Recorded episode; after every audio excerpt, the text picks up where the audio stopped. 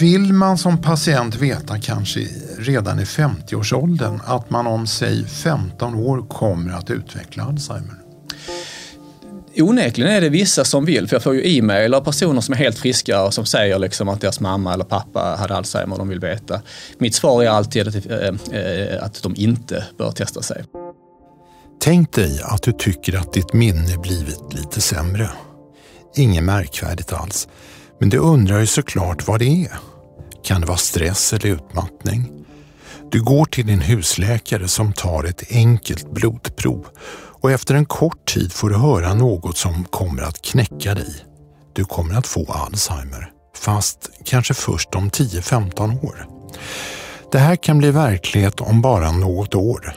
Så vill man verkligen veta långt, långt innan man märker av några symptom att man har en av världens mest fruktade sjukdomar. Jag heter Henrik Fränkel och jag fick påsken 2019 diagnosen kognitiv svikt. Och jag vill med den här poddserien göra en upptäcktsfärd in i vår tids kanske mest ökända och stigmatiserade sjukdom.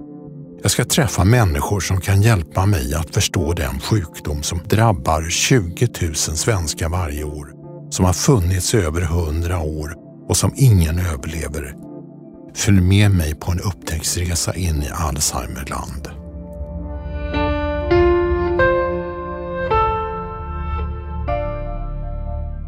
Jag träffade Oskar Hansson i Lund. Han är professor i neurologi vid Lunds universitet och överläkare vid enheten för klinisk minnesforskning på Skånes universitetssjukhus. Och det är han och hans forskargrupp som helt nyligen har tagit fram en metod att ställa diagnos på Alzheimer via enkla blodprover. När upptäckten publicerades i en oerhört erkänd vetenskaplig tidskrift så blev det en världsnyhet. Speciellt när forskarna förklarade att man via blodprov kan spåra Alzheimer 10-20 år innan du själv märker av några symptom. Vi ska i det här avsnittet prata om hur den här revolutionerande tekniken påverkar oss patienter. Välkommen Oskar Hansson. Stort tack. Stort tack. Mm. Jag har ju länge velat ha med dig här i min podcast eftersom just diagnos är alla sjukdomars moder. Det är diagnosen som avgör om du är sjuk eller inte men just med Alzheimer så är det speciellt svårt med diagnosen. Varför det? Jo, för det är, under många decennier så har vi ju ställt diagnosen genom att lyssna på patienten och berätta om vilka symptom de har.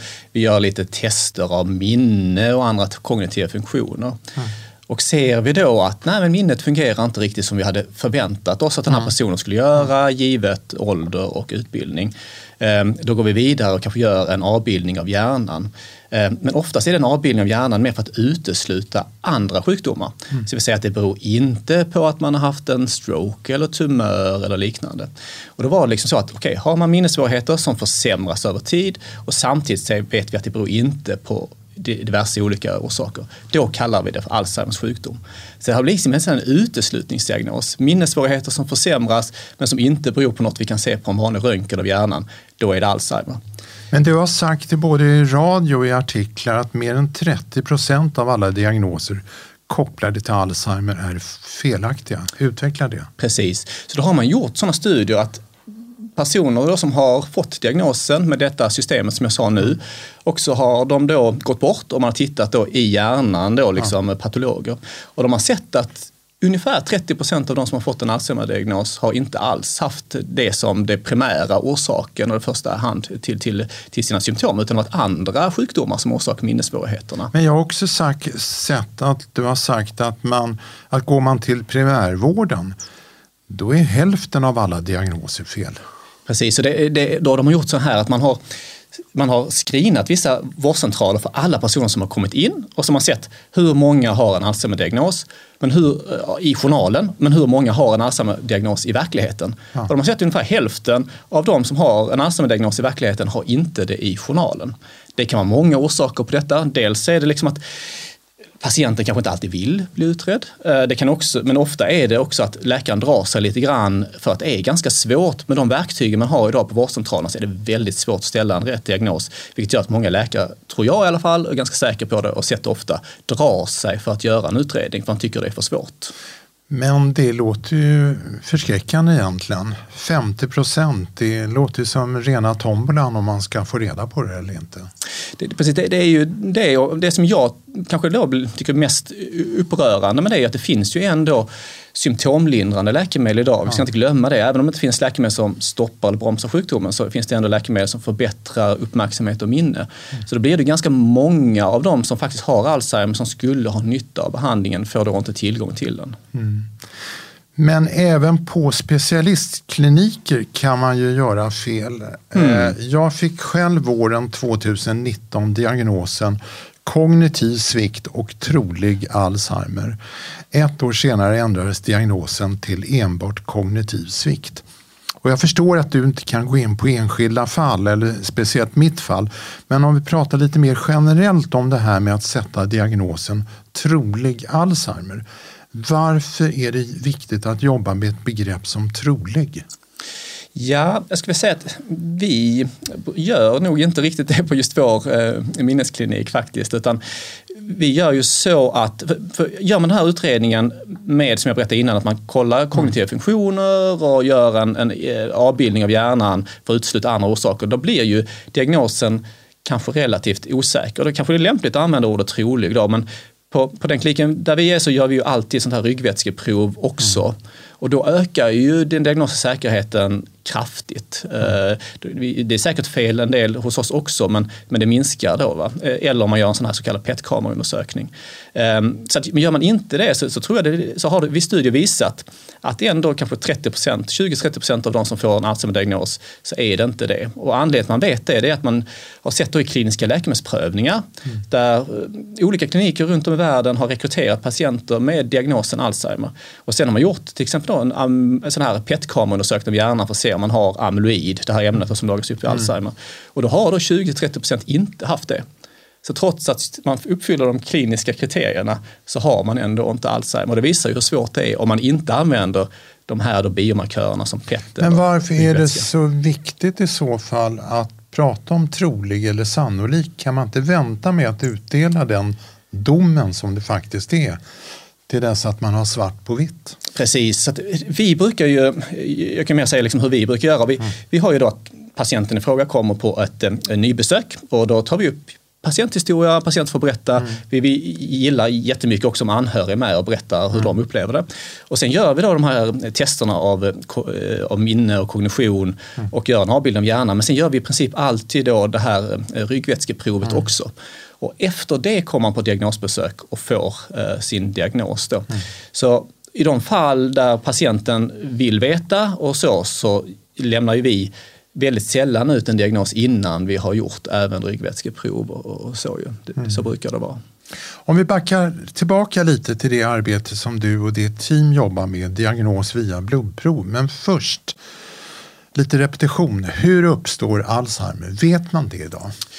De absolut första stegen är väl ändå fortfarande lite, lite oklart. Det, det, man dock ser är, Alzheimer är en, en folksjukdom, det är en väldigt vanlig sjukdom. Och på det sättet är det en speciell sjukdom för att det är en genetisk variant, en gen som då heter apolipo, som, styr, som uttrycker ett ämne som heter apolipoprotein E som är väldigt viktigt för blodfetter och så. Eh, så det är en ovanlig sjukdom att en enda gen styr ärftligheten väldigt mycket faktiskt. Mm. Det är inte så att har man den här genen så får man sjukdomen garanterat, men då har man en fyra gånger ökad risk om man har en variant av den här genen. Mm. Och har man två stycken så är det 10 till 12 gånger ökad risk. Mm. Så att, men sen finns det också lite andra gener. Men men det är den genetiska varianten? Precis. Nej, ja, precis. jag pratar faktiskt om vanlig Alzheimer. Okay. Så jag brukar säga att mycket data tyder på att ungefär vid vanlig Alzheimer så är ungefär 70 procent av risken beror på genetik och kanske resten då 30 procent beror på hur man har levt livet. Så jag har väldigt många patienter som har levt väldigt goda liv på många sätt och vis och ändå får Alzheimer. De går fortfarande vad, men vad är det som händer i hjärnan? Då? Ja. Ehm, och ehm, då, då vet vi att det här ehm, ämnet då, en liten proteinsnutt eller äggviteämnessnutt som heter beta-amyloid, mm. den börjar ju då ansamlas väldigt tidigt eh, vid sjukdomen. Och det har ju vi och olika forskargrupper sett att det verkar ju ske ungefär 20 år innan man får då några symptom. Varför det börjar ansamlas hos vissa eller inte, det vet vi faktiskt då fortfarande inte. Däremot verkar just blodfetter och apolipoprotein har någonting med det att göra eftersom den här genen är så, eh, ökar risken så mycket. Sen är det ju så att alla av oss får lite ansamling i hjärnan av ett annat äggviteämne eller protein som heter tau. Mm. Så är man 50 så har alla i tinningloberna som är viktigt för minnet, vi får alla lite upplagring där. Men då verkar det av någon anledning så att tau börjar inte sprida sig ut i resten av hjärnan om man inte har haft beta-amyloid då kanske i 10-20 år. Där förstår vi inte riktigt varför det är så, men det är ganska tydligt. Det är väldigt ovanligt att tau sprider sig ut i hjärnan om man inte har då beta-amyloider. Så när börjar den här processen?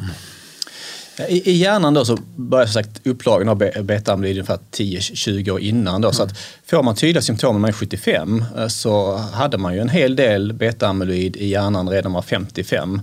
Så det är en väldigt långsträckt sjukdom och det är viktigt att de här då stadierna när vi märker av symptom, det, det, är lite slutstadierna av sjukdomen som har pågått väldigt länge. Och jag tror det är viktigt att veta när man ska utveckla läkemedel. Mm. Och vilka är de vanligaste första symptomen?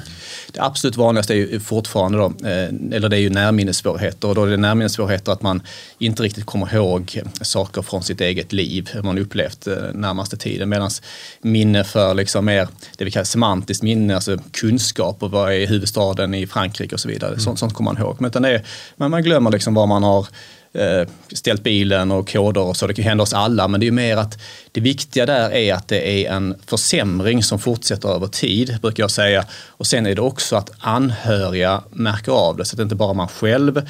Eh, och sen är det också om det är så att man inte riktigt klarar av saker som man har gjort klart av tidigare i livet. Så de tre sakerna eh, kan tyda på Alzheimer. Och när man märker sina första symptom, hur skadad är min hjärna då? det varierar ju ändå väldigt mycket tycker jag. Jag är fascinerad. Jag träffar ju fortfarande en hel del patienter.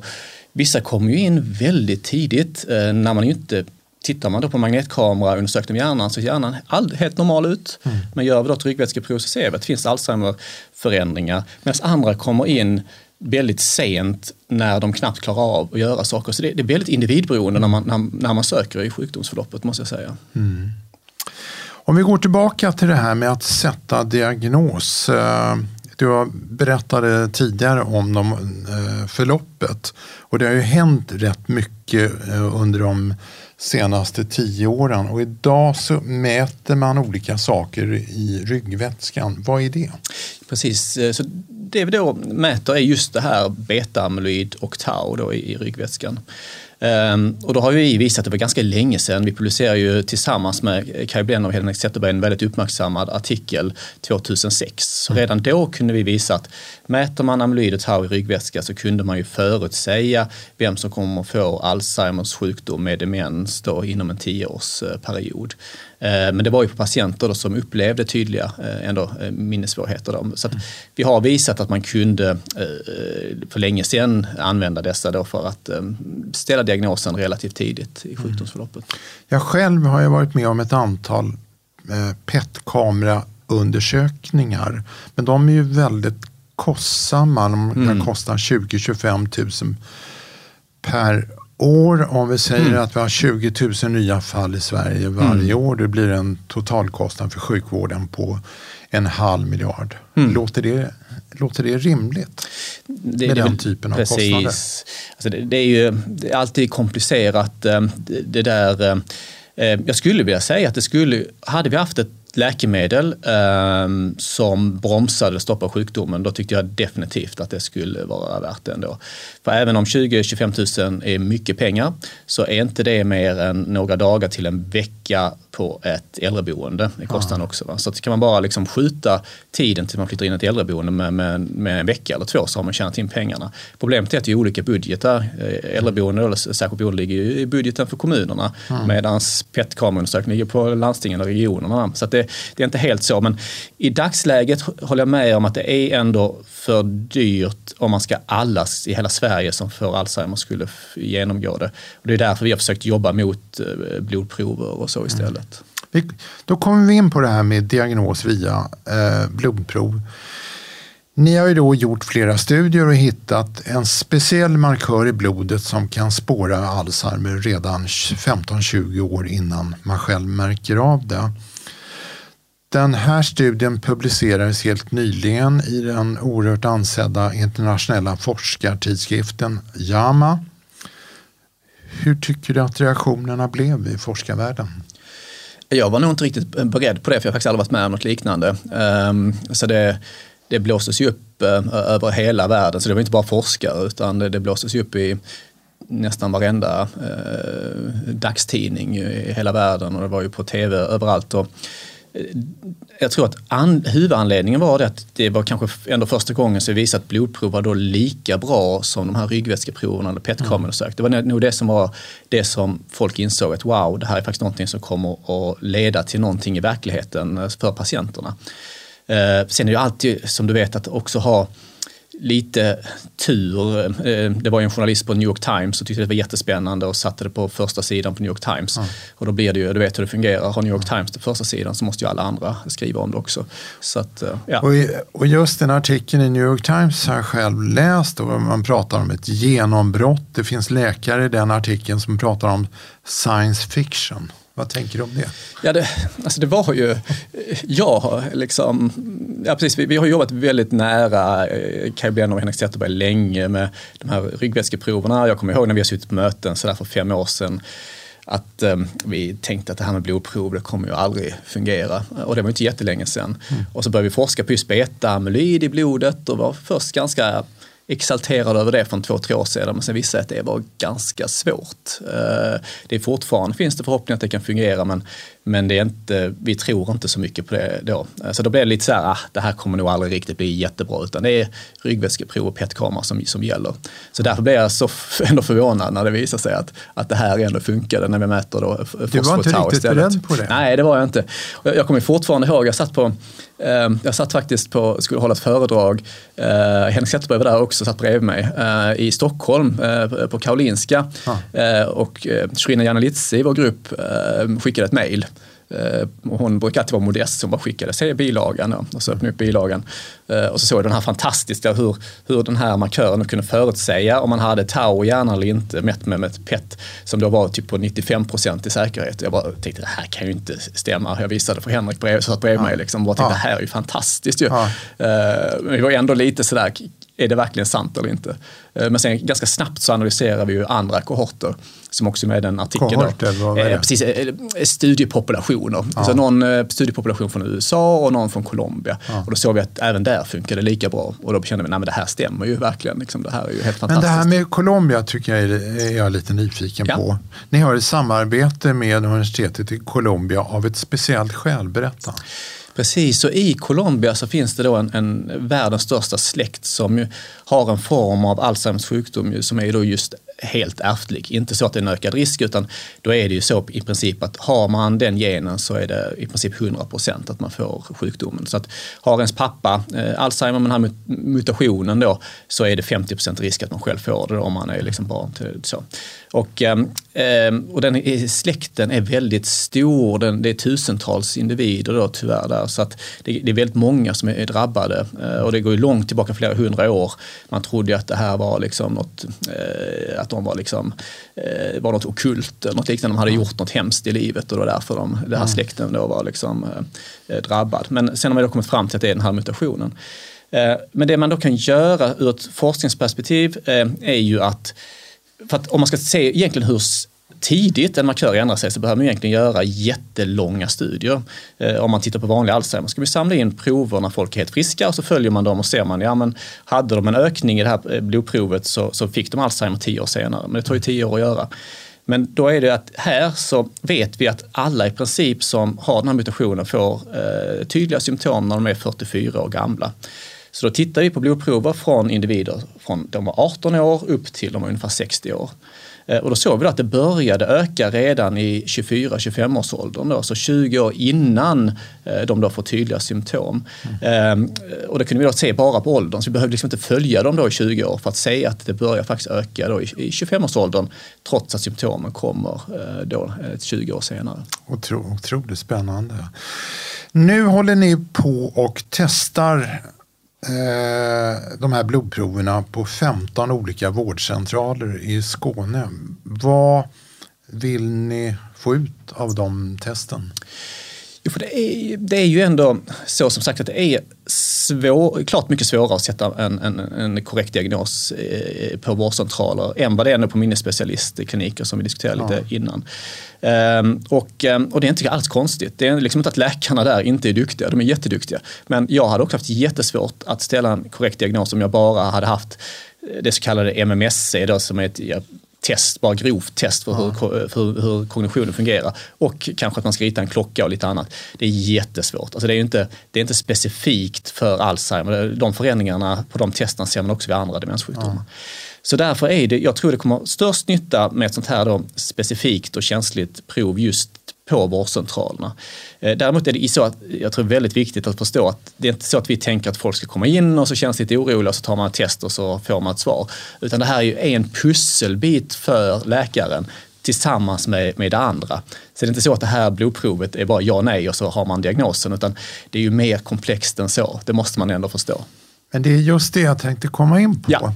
Jag går då, till, jag vill förstå den här diagnoskedjan om några år. Säg, ja. Är det om två år det här kommer bli verklighet? Jag tror inom två år i Sverige. Sen kan det nog ta lite längre tid i vissa länder som USA och så som är mer reglerade. Men två okay. år skulle jag gissa på Sverige. Ja. Jag går då till min husläkare och berättar att jag har problem med närminnet. Jag glömmer, jag är lite virrig, jag tappar ord, jag glömmer namn. Och så tycker jag att jag är inte riktigt som förr. Något är fel. Eh, då gör min husläkare ett sånt här eh, blodtest. Blir det min husläkare som kommer sätta diagnosen Alzheimer om de upptäcker det här eh, taut i eh, blodtesterna? Precis, så att eh, det är nog lite grann eh, på för patient till patient. I, idag är det som sagt relativt många som ju får diagnoserna bara ute på, på vårdcentralerna då. Medan många skickas ju då med, eh, remitteras eller får en remiss då till minnesspecialist. Och tittar man på hur det är idag så är det ofta att ju äldre man är, ju mer multisjuk man är, ju större sannolikhet är att man får diagnosen på, på vårdcentralen. Uh, ju yngre man är och ju friskare, ju mer större är sannolikheten att man remitteras. Det finns ju någon rational i det kanske. Liksom, är man 95 och har massa andra sjukdomar så kanske inte diagnosen är riktigt lika viktig som man är 50 mm. och så. Så jag tror det kommer vara så här att de eh, personer då som kanske ändå är lite yngre och så, där ser jag ju framför mig att det här är en första bedömning på vårdcentralen, men de kommer att eh, ändå remitteras till minnesspecialist. Men kommer de få diagnosen vid sittande bord? Jag skulle väl egentligen inte inte kanske i detta läget ändå rekommendera det. Utan hade jag varit distriktsläkare, jag är ju inte expert på just den här sjukdomen, mm. så hade jag sagt så här, minnestesterna tyder så här att du har problem med minnet. Det här testet tyder på att någonting inte riktigt är rätt. Det kan vara förenligt med Alzheimer, men jag kan inte säga att det är så. Ja, därför remitterar jag det vidare till en specialist som får utreda vidare. Så hade jag gjort. Mm. Så här långt kanske det är relativt enkelt ändå. Men då kommer frågan, vill man som patient veta kanske redan i 50-årsåldern att man om säg 15 år kommer att utveckla Alzheimer? Onekligen är det vissa som vill, för jag får ju e-mail av personer som är helt friska och som säger liksom att deras mamma eller pappa hade Alzheimer och de vill veta.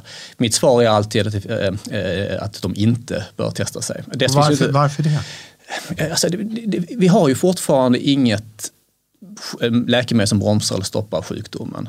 Eh, och att vi har ju inga tydligt att om man ändrar livsstilen så kommer det just eh, vara effektivt i Alzheimer. Det är ju bra för kroppen och hjärnan att leva nyttigt men just Alzheimer har man ännu inte visat att det finns en kraftfull metod. Att om du plötsligt gör så här så kommer risken minska.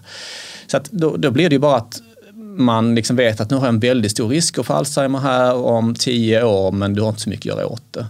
Ehm, så att jag tycker inte att man, man ska göra det utan det är när man har symptom och när vi kan mäta i minnestest att ja, men minnet fungerar faktiskt inte som det borde göra hos dig. Ehm, och då, därför finns det ju en anledning att sätta in eh, symptomlindrande läkemedel om det visar sig vara Alzheimer. Där tycker jag man ska göra det.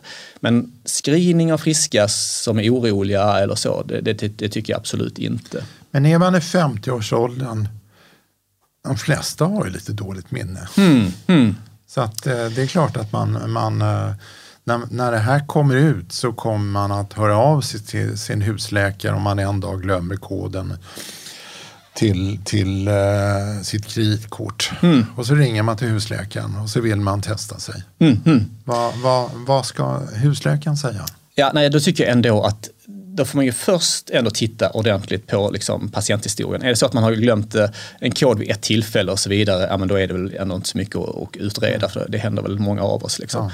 Men är det så att det finns, som jag var inne på lite innan, att det finns en tydlig försämring över tid eh, och att även anhöriga reagerar att men herre Jesus, Ove kunde ju liksom sköta allt detta innan och nu, nu går det inte riktigt. Mm. Då finns det en anledning kanske att göra ett blodprov men, eh, men inte bara om man känner liksom lite allmän nojighet och så, det tycker jag inte. Nej. Mm.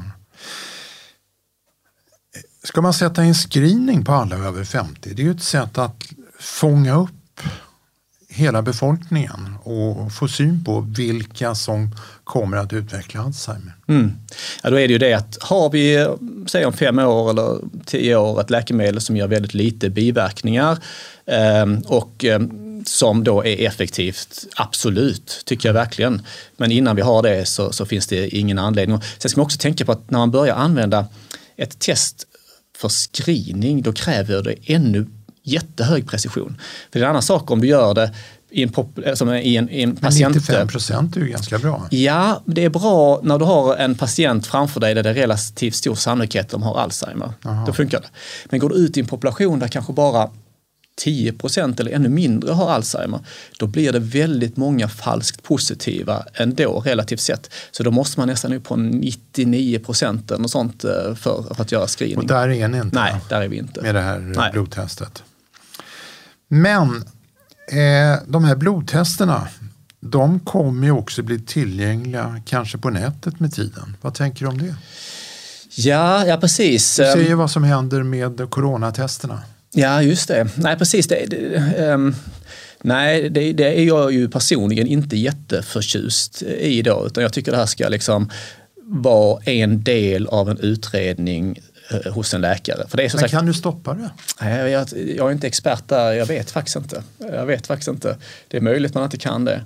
Eh, men det är ingenting jag stödjer. I så fall skulle jag gå ut och rekommendera befolkningen att eh, inte använda det. Ja. Skulle du själv testa dig med risk för att få ditt liv förstört? Nej. Det skulle inte göra? Nej, det skulle jag verkligen inte. Jag skulle inte, utan närminnesproblem som försämras över tid och jag är orolig för att nu märker att någonting är fel så skulle jag inte testa mig. Nej. Alltså du, du vill inte använda din egen upptäckt? Jag skulle definitivt vilja använda den om jag hade tydliga symptom och problem, mm. men inte eh, nu. Nej. Men avgörande för oss patienter är kanske inte själva diagnosen utan vad sjukvården kan erbjuda efteråt. Hur ser du på utvecklingen av nya läkemedel? Ja, det har ju varit ganska mörkt under lång tid. Eh, man har ju satsat väldigt mycket resurser på just de här läkemedlen som tar bort beta-amyloid ur hjärnan. Då ju.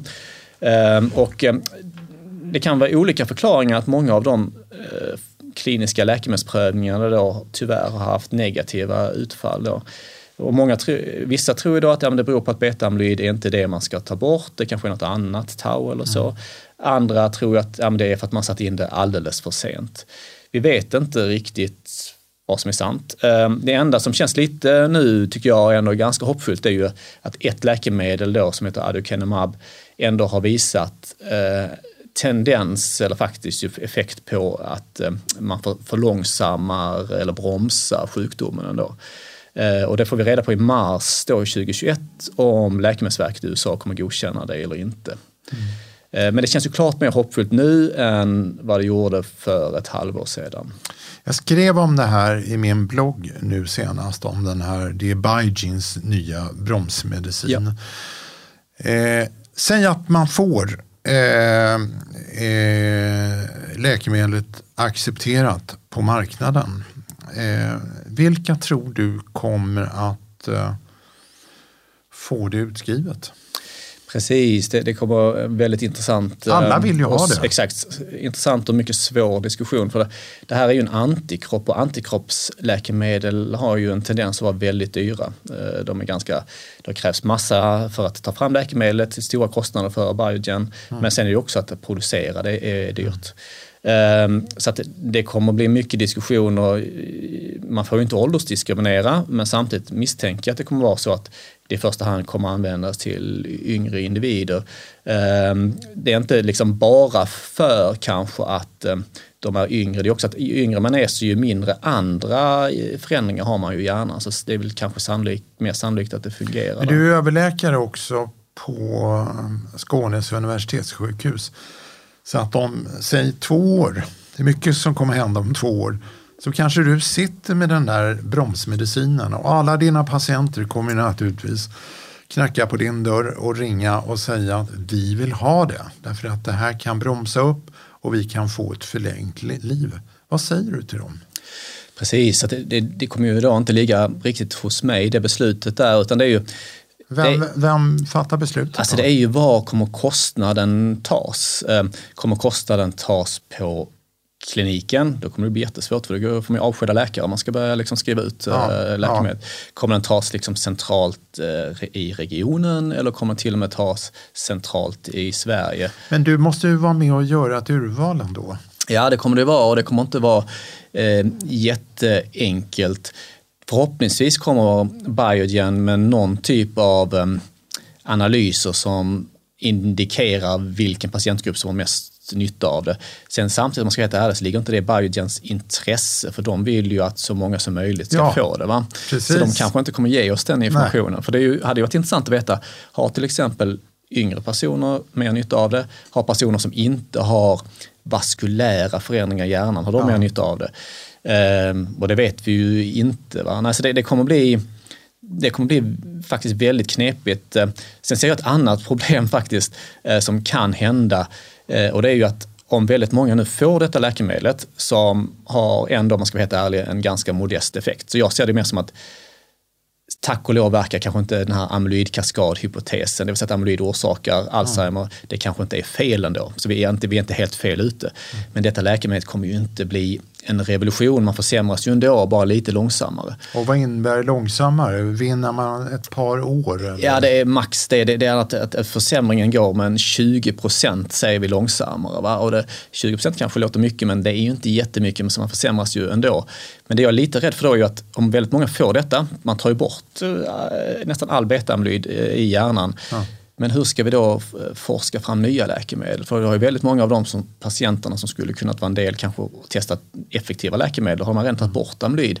Och hur funkar ett nytt läkemedel i en sådan hjärna? Så det, det, det, kan leda till vissa problem faktiskt. Så forskarna vill inte ha det här, den här bromsmedicinen egentligen? Eh, alltså det, skulle, alltså det är väldigt svårt. Eh, det, jag, jag är väldigt uh, tudelad. Hade den varit effektivare så hade halleluja, fantastiskt. Men nu är den lite mittemellan. Eh, och, men på det hela taget är jag ändå positiv. Vi är inte helt fel ute, men det kommer bli eh, både den här frågan du sa, vem ska få tillgång till det? Väldigt dyrt, inte jätteeffektivt läkemedel. Och samtidigt, hur gör vi läkemedelsprövningar framöver? Det är lite obesvarade frågor.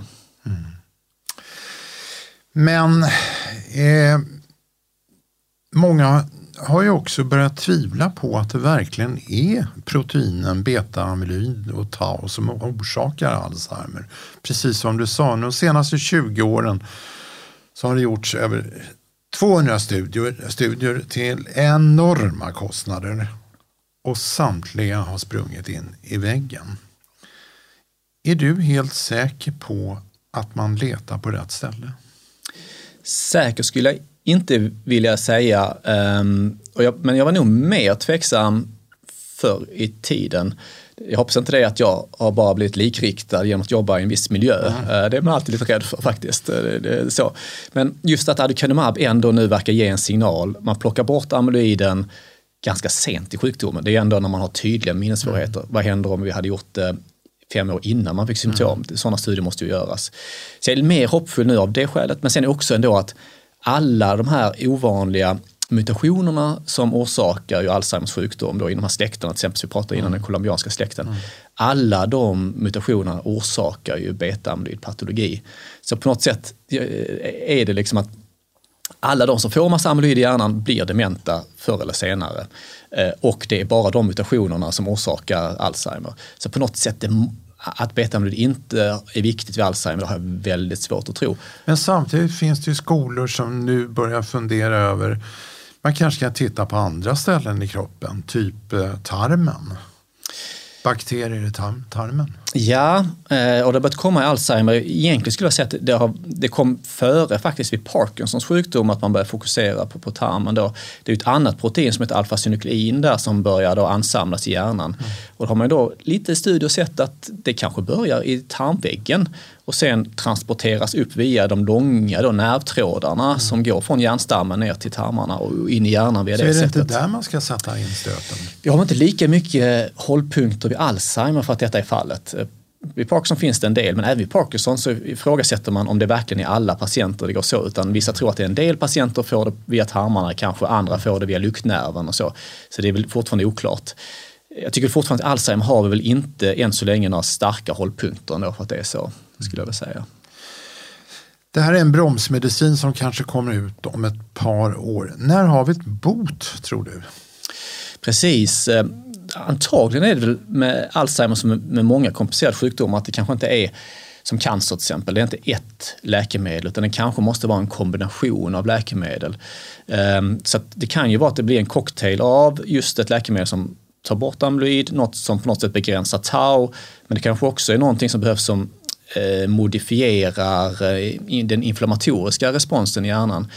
För att eh, jag trodde inte jättemycket på inflammation för några år sedan men det har ju kommit just genetiska studier som visar att vissa gener som är viktiga för eh, de här eh, cellerna som städar i hjärnan, mikroglia, verkar viktiga. Så det verkar ju som att om man kan modulera aktiviteten på dessa celler så kanske det också kan hjälpa till. Så säg att man har tre olika läkemedel så kanske vi får en tillräcklig bromsning av sjukdomen. Och när är vi där?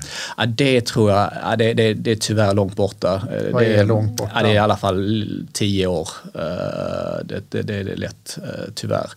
Ehm. Så den generation idag som har fått diagnosen de ska nog inte hoppas på det här. Nej, det har jag väldigt svårt att se faktiskt. Framförallt om det är så att man måste sätta in läkemedel till och med innan man har symptom. Mm. För där hjälper ju ett blodprov då eh, för att hitta de här individerna men då ska de studierna göras och de de måste ju vara minst fyra, fem år långa. Mm. Så varje studie som startar tar ju fyra, fem år, nej det tar ju ännu längre tid, för först ska man ju hitta alla patienterna, så det tar ju, tar ju sex år innan man får svaret på en sån studie. Mm. Eh, och det pågår ju en som jag tycker kommer bli jättespännande, i USA ska det starta upp, det är ju den här eh, antikroppen som heter BAN 2401 som faktiskt mm. utvecklas ursprungligen i, i Uppsala. Ja precis, precis. Och det ska göras på friska äldre i USA, eh, en jättestor studie. Och faller den ut, den kommer vara, tycker jag, lite avgörande. För faller den ut snyggt, ja men här blir det faktiskt en rejäl bromsning. Vi kan se att de som fick antikroppen, där var det väldigt få som fick eh, Alzheimers demens. Medan de som inte fick det, det, det var det som förväntat. Att, Så tror du mer på den medicinen utvecklad av BioArctic här i Sverige än Biogenes? Det är nog lite svårt att säga. Jag tycker båda två har haft likartade Eh, likartade effekter då hos patienter med symptom. Sen är det väl ändå så att den här BAN 2401 som utvecklas i Sverige har lite mindre biverkningar, som jag har förstått i alla fall. Så den borde passa lite bättre i en frisk population, för man kan ju inte ge ett läkemedel som ger massa biverkningar hos friska. Eh, men framförallt är det principen att testa hos personer som har Alzheimerförändringar i hjärnan innan de har fått symptom är det verkligen rätt? Tänker vi rätt där? För skulle det, helt ärligt den, här, den studien som planeras göras i USA, skulle den fallera, då har vi problem. Då får vi verkligen gå tillbaka till ritbordet. Då är det inte så att det räcker att ta bort eh, amyloid och hjärnan ens innan man har symptom. Mm. Det skulle vara ett eh, väldigt tråkigt utfall. Oskar Hansson, vi måste runda av, men först en fråga som jag ställer till alla läkare och forskare i den här podcasten. Du jobbar ju med Alzheimer hela dagarna. Du vet vilken fullkomligt förödande sjukdom det är. Att du gradvis tappar ditt minne. Du förlorar förmågan att orientera dig. Hjärnans celler dör. Till slut kan du inte ens klara dig själv. Kan du som forskare sätta dig in i att själv bli, bli drabbad?